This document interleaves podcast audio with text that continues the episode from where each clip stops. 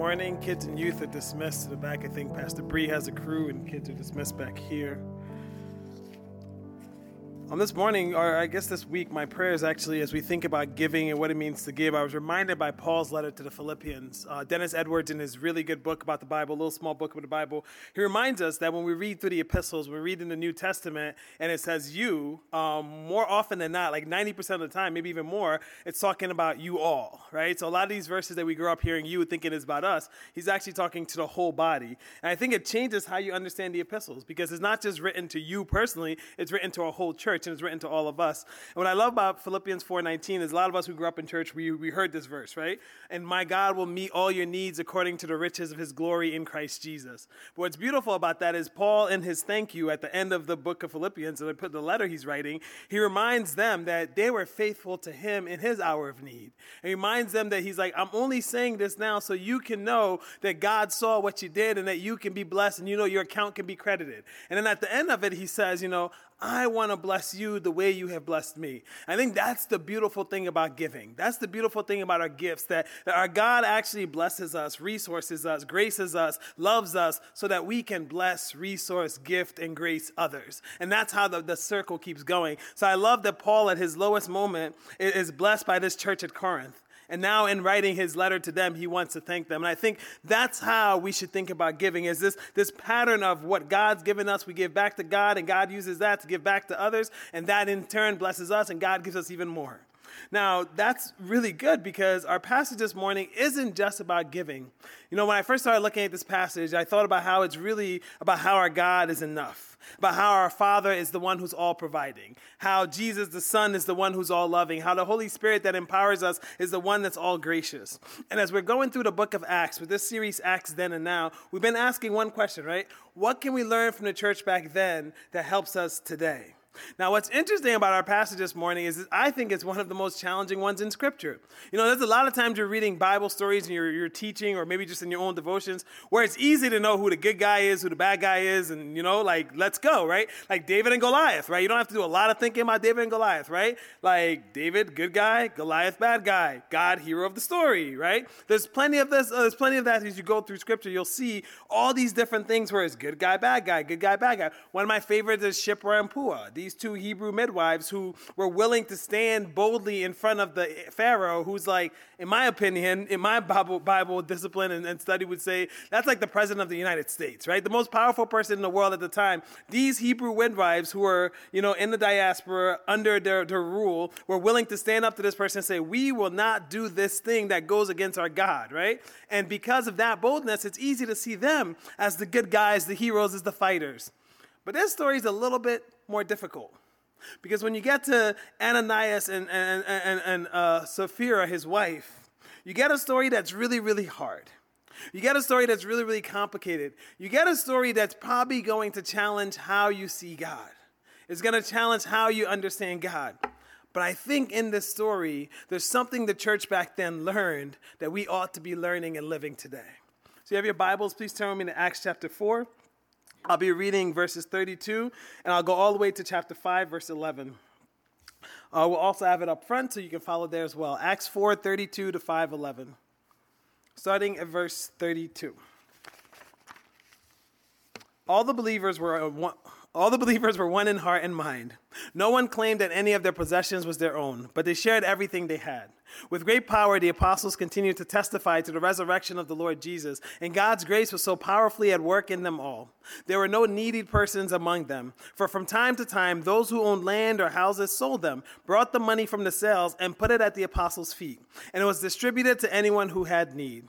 Joseph, a Levite from Cyprus, whom the apostles called Barnabas, which means son of encouragement, sold a field he owned and brought the money and put it at the apostles' feet. Now, a man named Ananias, together with his wife Sapphira, also sold a piece of property. With his wife's full knowledge, he kept back part of the money for himself and brought the rest and put it at the apostles' feet.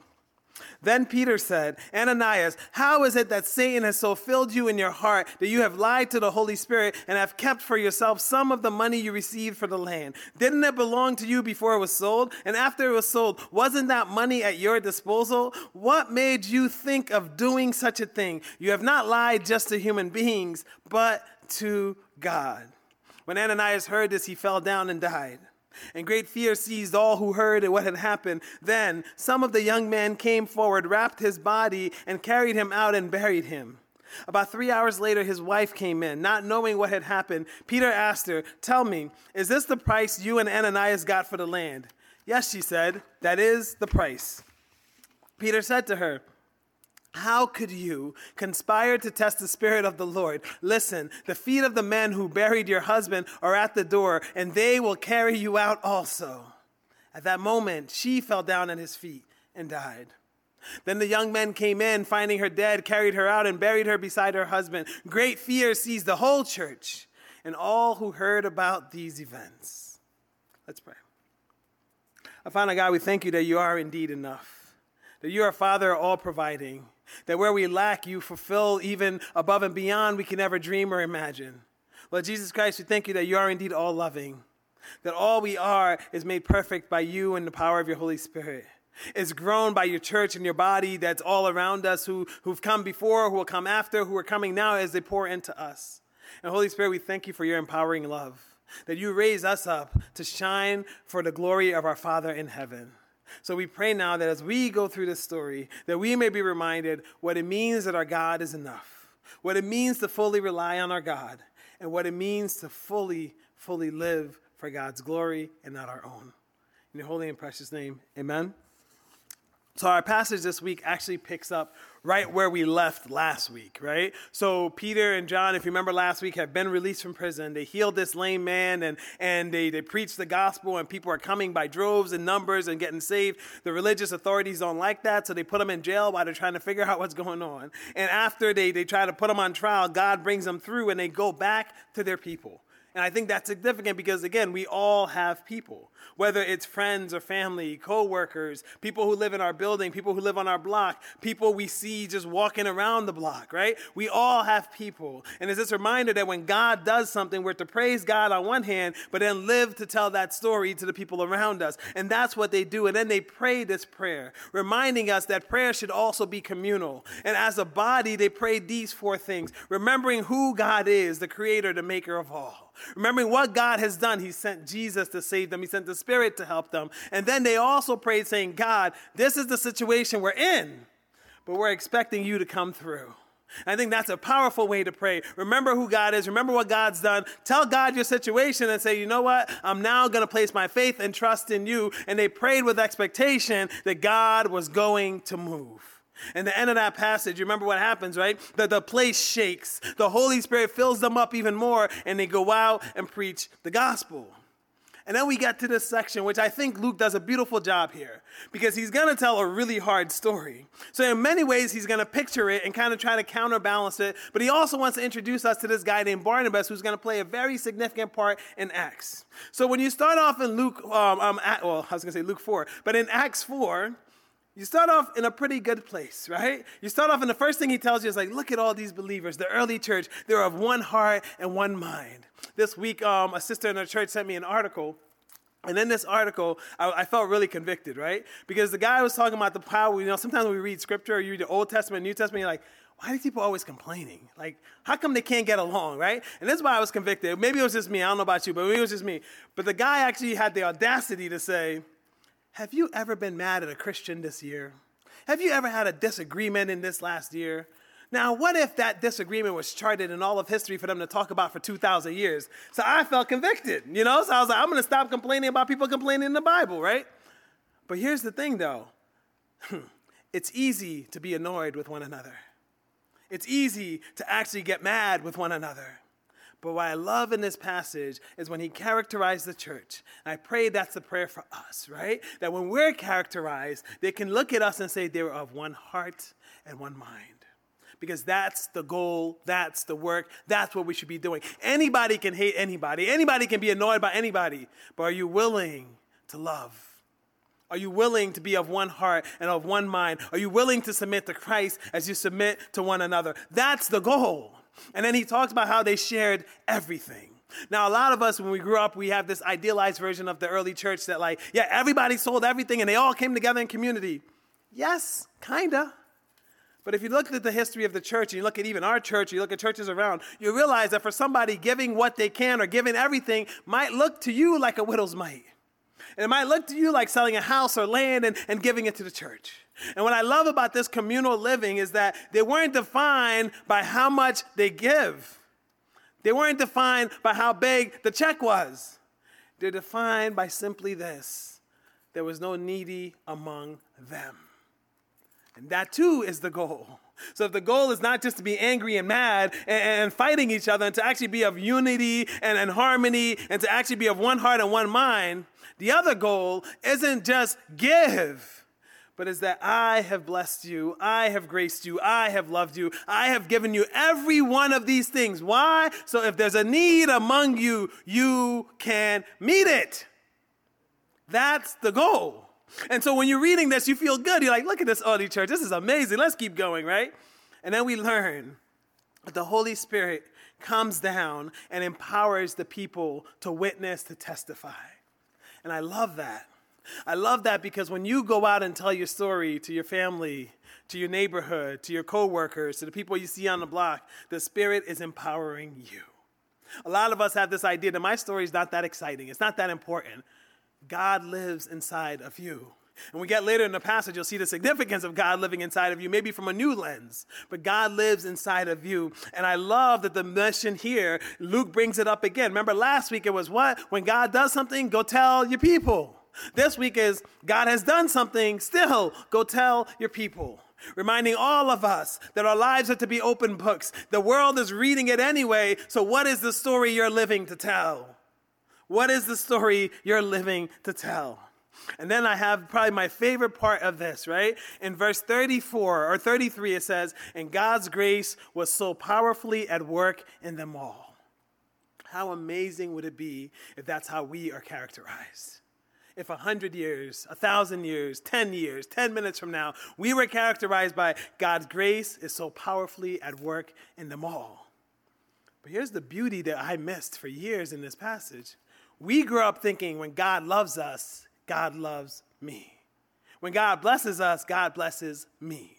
When God graces us, God graces me. This is how Luke characterized the church.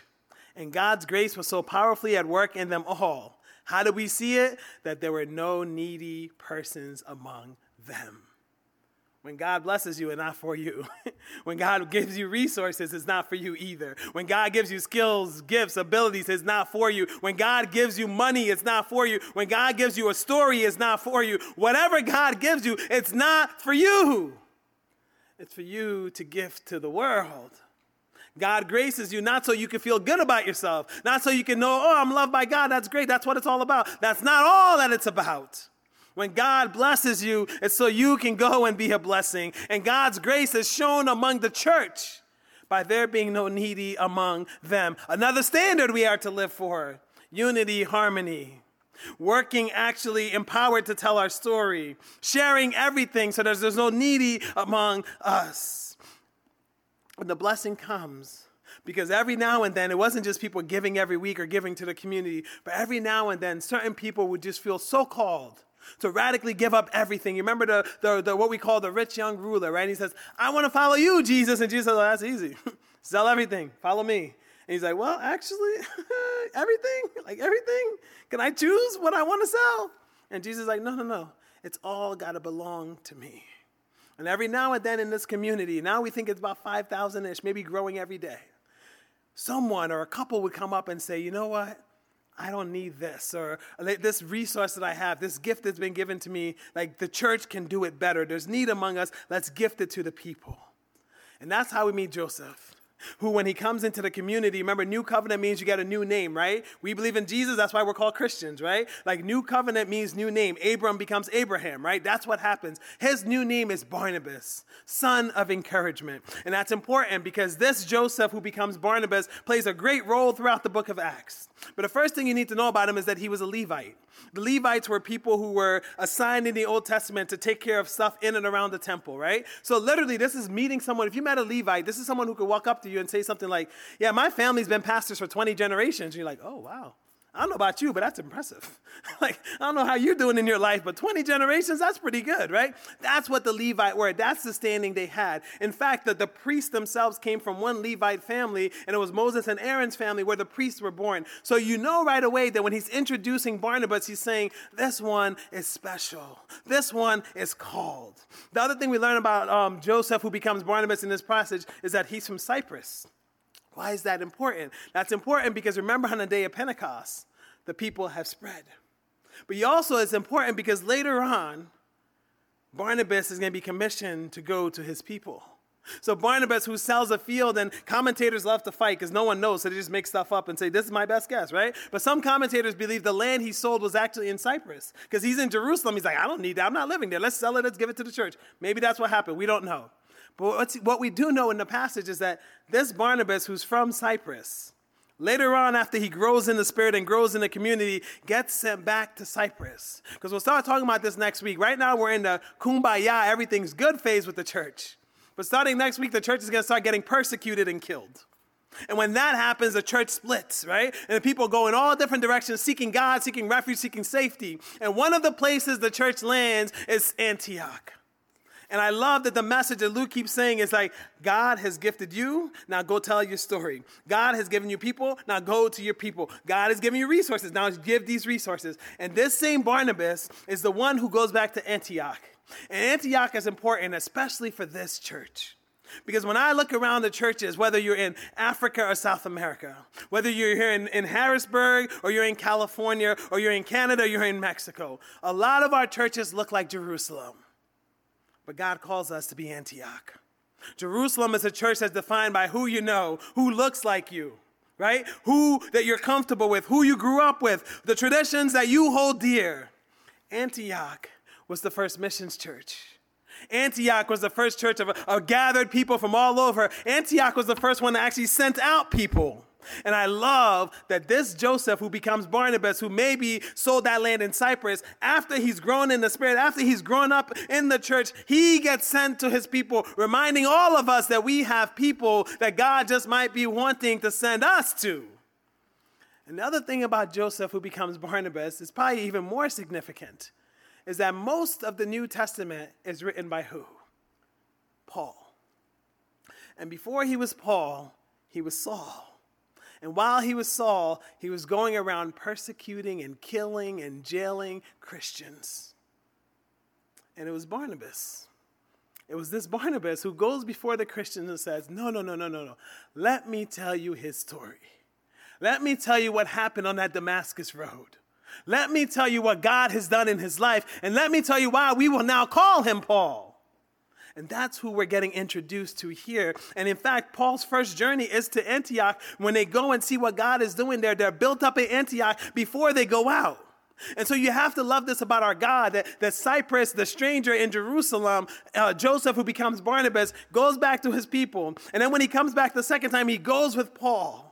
And Paul becomes his great apostle that we hold dear and wrote more than half of our New Testament. But it all starts with faithfulness of Barnabas. And the faithfulness started by him saying, God, you've given me so much, I give it back to you.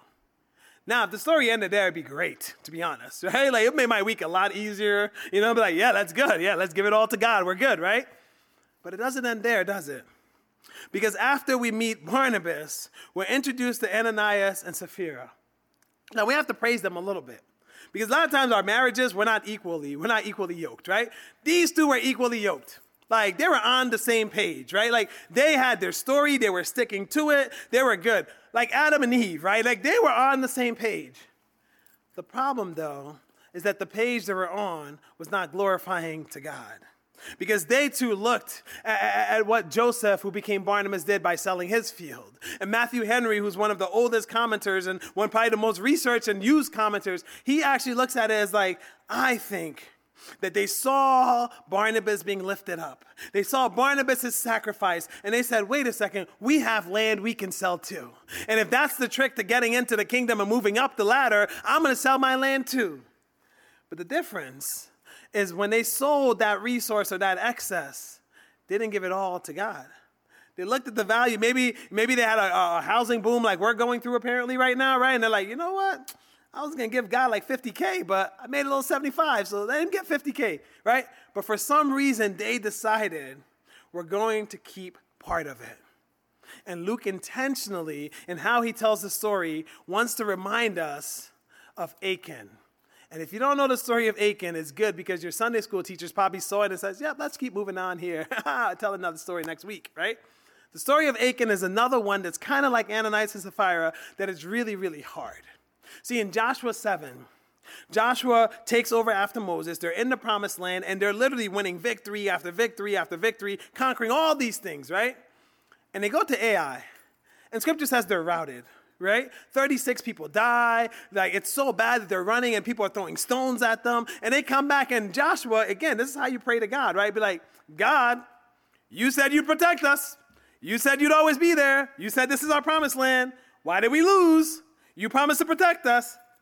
And then when he hears of the deaths of the people, he starts weeping and he rips his clothes and the religious leaders and they're all reaping and gnashing. And finally, God shows up and God says, The reason you lost is because someone in Israel has sinned greatly.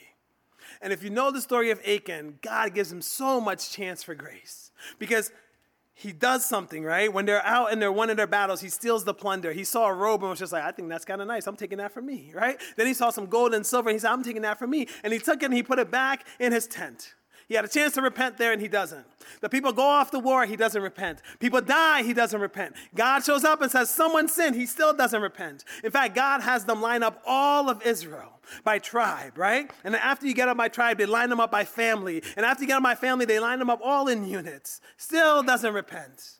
And finally, when it gets to him and his family, he raises his hand almost sheepishly and says, um, Yeah, so Last time we were fighting in Babylonia, there was this really nice robe that I liked, so I took it and I took some gold and some silver. And it's in my tent. And what happens is another one of those things like Ananias and Sapphira where you're just like, wow, that's, whew, I don't know what to do with this.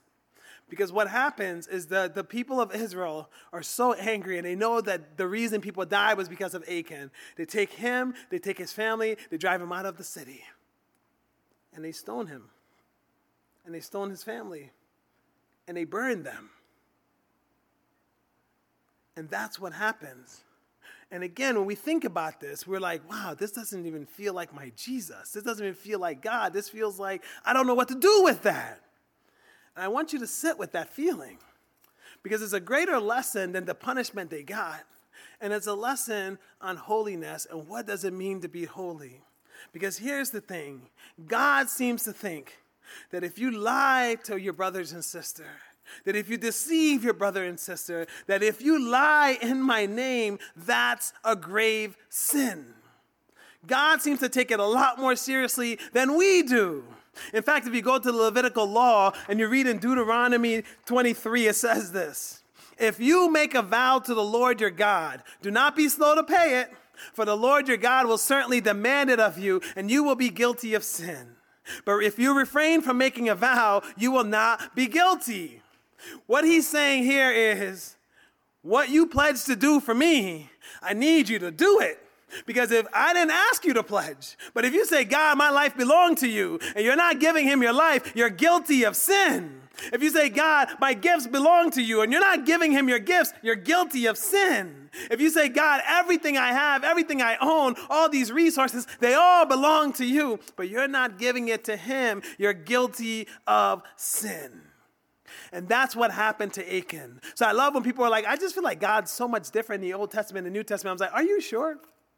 Like, are you sure? Because what happened to Achan and Joshua is what happened to Ananias and Sapphira. And there's another theologian who actually pointed out like this. I think it's N.T. Wright. He points out this idea that, like, in the Old Testament, the temple was this physical building, and we know that God dwelled inside of it. And Matthew Henry picks up on this too.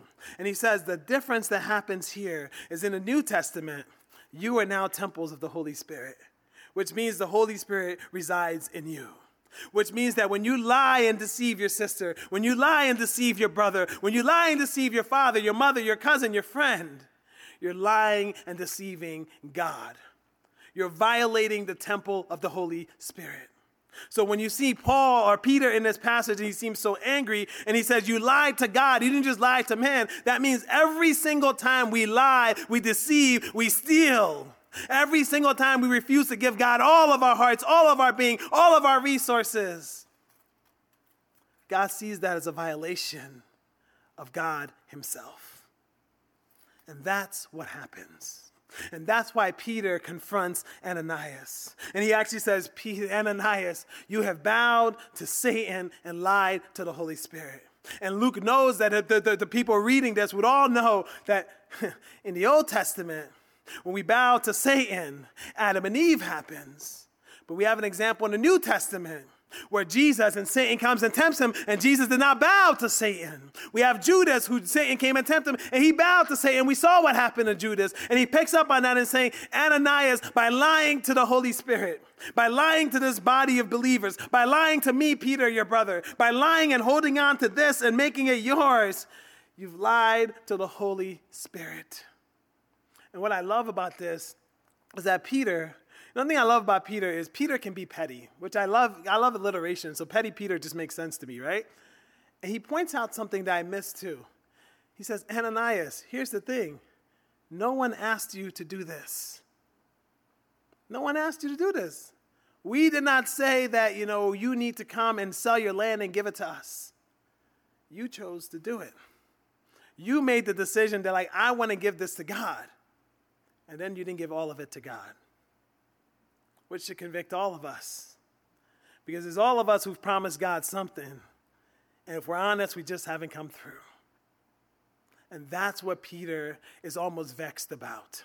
The fact that we didn't ask you to do this, God didn't even ask you to do this. You chose to do this, you made this vow, and yet you want to hold it on for your own. And Ananias dies. And it seems like a very severe punishment. But here's the thing about even the punishment is that right after he dies, there's young men in the church, and they come and they gather the body and they wrap the body and they go and bury him. And I think sometimes in our culture we miss that. So you need some of your African brothers and people from other side of the world to tell you the significance of burial. Because you could have said that man is a sinner, we want nothing to do with him. But instead, the verb that the, the, the, the Greek word that, that Luke uses here is the same word for wrapping that they wrap Jesus' body. So even though this people could be called great sinners, they were still loved by the community. They were still cared for by the community. And that should convict us too. Because let God judge sin. Our job is to love. And so I love that even after they drop dead, is the young people who run to the body and they give a gift wrapping and they, they go and they bury him and give him an actual burial. In that culture, it was important to bury them that day, but it's the love of those young people and they bury him. So even though you see the severe punishment, you also see the grace. Because Achan didn't get grace. They literally stoned him and burned him. And they named the place after him, like, this is Achan's area, this is called trouble. Like, that's what they did to him. But the church gives grace to Ananias despite his sin.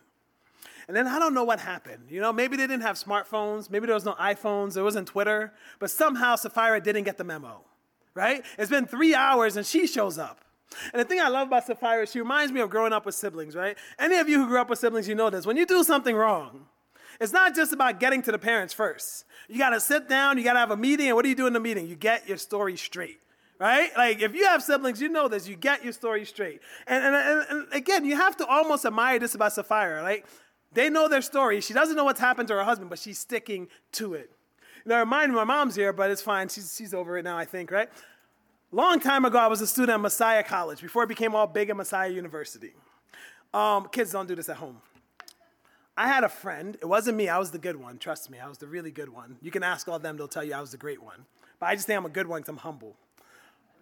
But I had a friend who just didn't do a good job of like understanding like I don't even know how to put this. Like he was 0 to 100. So for example, you might be like, "Ha ha, I, you know, sprayed you a silly string, right?"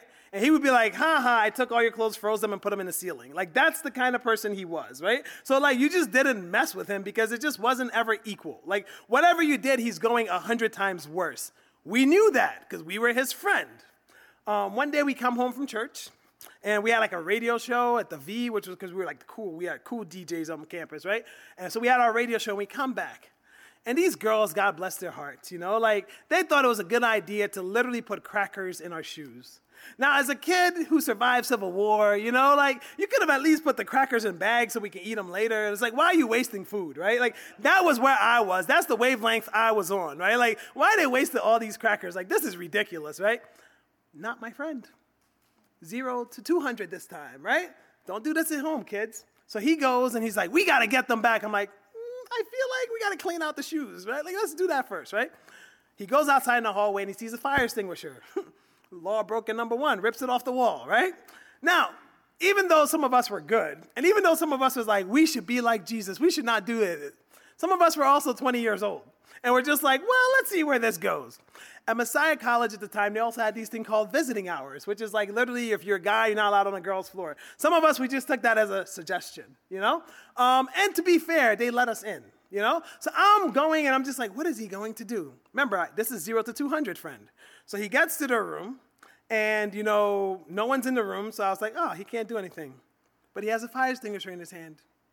And so he sprays and sprays and sprays and covers the entire room. It's smoke filled, the alarm goes off, and all of a sudden we looked at each other like, oh, this is not good. So we did what every college student we do. We dropped the fire extinguisher and we went to dinner. Forgot all about it. Come back from dinner, the three buildings, if you're familiar with Miller and Hess, like they're all connected, all have been evacuated.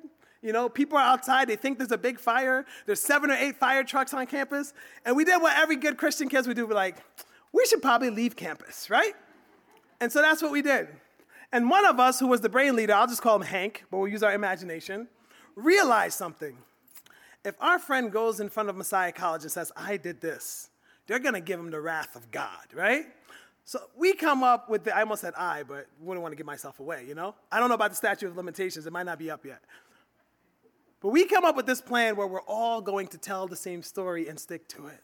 And when one of my greatest college feats, I got three college students to not only agree to the same statement, but we all filled out a whole page, word for word. And we thought we outsmarted the system. We're like, they can't pin it on any one of us, so they'll spread the blame, right? instead of spreading the blame, they just tripled the blame, right? So we learned a lesson like Ananias and Sapphira did, right? When you're in the wrong, humble yourself. That it's not about loyalty, it's about asking for forgiveness and humility. That it's not about, you know, trying to stick to your story when you're in the wrong. It's about actually saying, God, I messed up. But she sticks to her story. And because she sticks to her story, she too falls and dies. But just like her husband, even though she was a sinner and caught in her sin, what do they do? The young people come back from burying Ananias and they go and they bury Sapphira. They gift her grace even in her death. And I think when you think about this story, it's uncomfortable. It's hard to think about what's happening. Why does God do these things? Why does it happen to Achan? Why does it happen to Ananias and Sapphira? I too have lied and deceived and I fall short. Why is God not striking me down? I think it's different because with this early church, God wanted his church to be holy, yes. But God wanted them to know that my word matters just like your word matters. Because faith is meant to be practiced. And one somebody in this room need to hear this. And our God is not mocked. Faith is meant to be practiced, but if you're just out here playing with your faith, our God is not mocked. And I think the lessons that we can pull from this passage, once we sit with that uneasiness a little bit and we pull back, we can see maybe these four things. The first one is I think God is the Lord of us, but we must be the Lord of our resources. I had a mentor one time who says, if you want to know if something owns you or you own it, try to spend a day without it. And then if you got that down, try to spend three days, right? And if you got that down, I'm like, okay, that's good. We're good. We're good. We don't need more, right? Like it's just three days I can do. But whether it's your cell phone or your job, and for some of us, it's good things, whether it's your children or you trying to save the world, whether it's, you know, anything that you're doing, if it's so enrapturing you and so bogging you down that you can't live without it, then that thing owns you. You do not own it. God is God, He's our Lord. It's time that we stop letting the things we own possess us. Years ago, we were going on a mission trip to Costa Rica, and it was our first mission trip that I led internationally. And we had this goal of $15,000, and I was foolish enough to be like, God, are you sure you're going to raise this money? Until God sent us a saint who's gone on to glory who bought a pie for $3,000. and spent $7,000. She almost by herself met half of our goal in one night. That's what it means to not let your resources lord over you. For her, a bunch of these kids from Harrisburg getting to go to another country to love Jesus or to, to meet Jesus was that important. And I think that's what it means to not let your resources lord over you. And I think as a church, we needed her, not just for the 7,000, but we needed her to remind us that the youth auction is actually a fundraiser. that the youth auction isn't where you come for deals, it's where you come to give these kids opportunities. And I think that's what it means to not let your resources lord over you. N.T. Wright says holiness is not an optional extra. And I love that because there's so many of us who have a negative view of holiness. There's so many of us when we think about holiness, we think about legalism. But the thing is, God called you to be holy. And God says you are holy. So you're either meeting God's standard or you're not. When God calls you to be holy, it's not just because He's set you apart, it's not just because you're special. God calls you to be holy because you're where He resides. I keep saying this if the world doesn't know who God is, but they know you, that's not God's fault, that's your fault. Because God lives inside of you. If the world doesn't know what God's love feels like, and you can love, that's your fault because God lives inside of you. So when God calls us to be holy, it's because it's this whole thing that Jesus says, right? They will see you living and loving like me. They will see you loving and they will glorify our Father in heaven. That's the goal of holiness. Not legalism, not perfection, but to look like Jesus because when we look like Jesus, that's how our world comes into the kingdom. The third thing I think we learn from this passage is that all of us are to give faithfully Cheerfully is what we learn in Corinthians, and lovingly. And that means that not just your money, right? And I think this church has been phenomenal through COVID financially. It's been amazing where we are now, and it's, it's just it's, it's amazing what you guys have done, right? Amazing what we've done even on a global scale in that sense, right? But it's not just our money. It's our gifts, it's our skills, it's our abilities, it's, it's everything we consider a resource. Are we giving that back to God? I have a friend in Canada, and I was talking to him this week, and he reminded me. Now, one of my greatest sins, um, and this is confessional time, you know. Um, one of my great, whenever I became senior pastor, people think I'm a priest now, so they just confess their sins, and I'm like, shouldn't you go talk to you and the person you're dealing with? Like, isn't that Matthew? Like, let's go there first. Like, I'm not your priest. Like, go to Jesus, right? So this is you. Now you get the, the benefit of it. I'm gonna give you my confessional. One of my greatest sins as a BIC pastor is it's taken me 14 years to get to Roxbury Camp. But I'm going in a couple weeks, so God, God bless me, right? It's going to be awesome. My friend reminded me that when you go to Roxbury Camp, they have something called Missions Day. And when you go to Roxbury Camp, you're not going to see the fanciest cars. You're not going to see the flashiest clothes. You might not even see any technology, much less the best technology. But what you will see on Missions Day are people who've been loving Jesus for decades. And what you'll see on Missions Day are these simple looking folks who will come together. And in that Missions Day, after John Harbaker does his little sponsoring and his prayer, you will see them raise hundreds of thousands of dollars for world missions every single year. In a world that wants you to keep up with the Joneses, in a world that wants you to be bigger, better, faster, in a world that wants you to, to, to spend to look good on the outside, God calls us to be cheerful givers for the kingdom. What they do at Roxbury is what we should do in our lives. So it's important that all of us not let our resources lord over us. That we know holiness is not an optional extra, but that we give cheerfully because God has gifted us so much. I'd like to call up Pastor Hannah and the worship team. We're going to close singing a song called Withholding Nothing. As I thought about this passage, after I moved through some of the uneasiness, I realized that the really calling, the lesson we get from this early church here is that we are meant to share. That everything God has blessed us with, we're meant to give back as a blessing. Everything God has graced us with, we're meant to give back. So, my one challenge for you this week is whenever you get time, you can do it this afternoon, but don't miss our meeting at 3 o'clock, right? But maybe you'll do it tonight after our riveting meeting is. Maybe you'll do it at 401 because our meeting's ending at 4 o'clock sharp, right? But what I want you to do is I want you to sit down with a pen and paper, or maybe your computer, or for some of us, your cell phone what I want you to do is I want to write down everything you consider a resource. Everything, whether it's a gift, a skill, a connection, a relationship, finances, resources. I want you to list it all down, as many as you can come up with. And I want you to just pray this simple prayer God, these you've all gifted to me. Help me to give them back to you. God, these you've all gifted to me. Help me to give them back to you. If any pastors are in the room, I'd like to invite you up. We'd love to pray for you if you want to respond to something in the service or if there's anything going on in your life, we'd love to pray for you as well. But as we stand and sing withholding nothing, may that not just be the words of our lips or the songs of our hearts, but may be the songs of our lives that we're all living to withhold nothing for God and for the kingdom. Let's stand and sing together.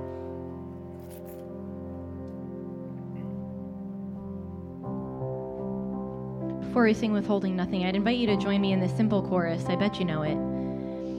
I surrender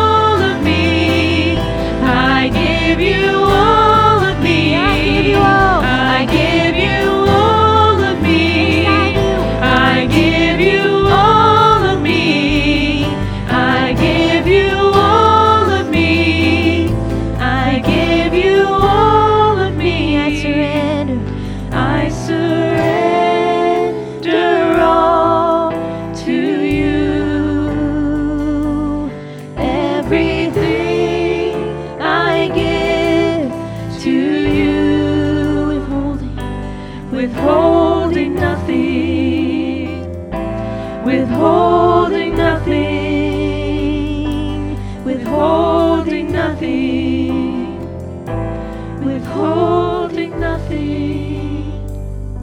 One of the great blessings of becoming a parent for me has been um, seeing the yourself and your children.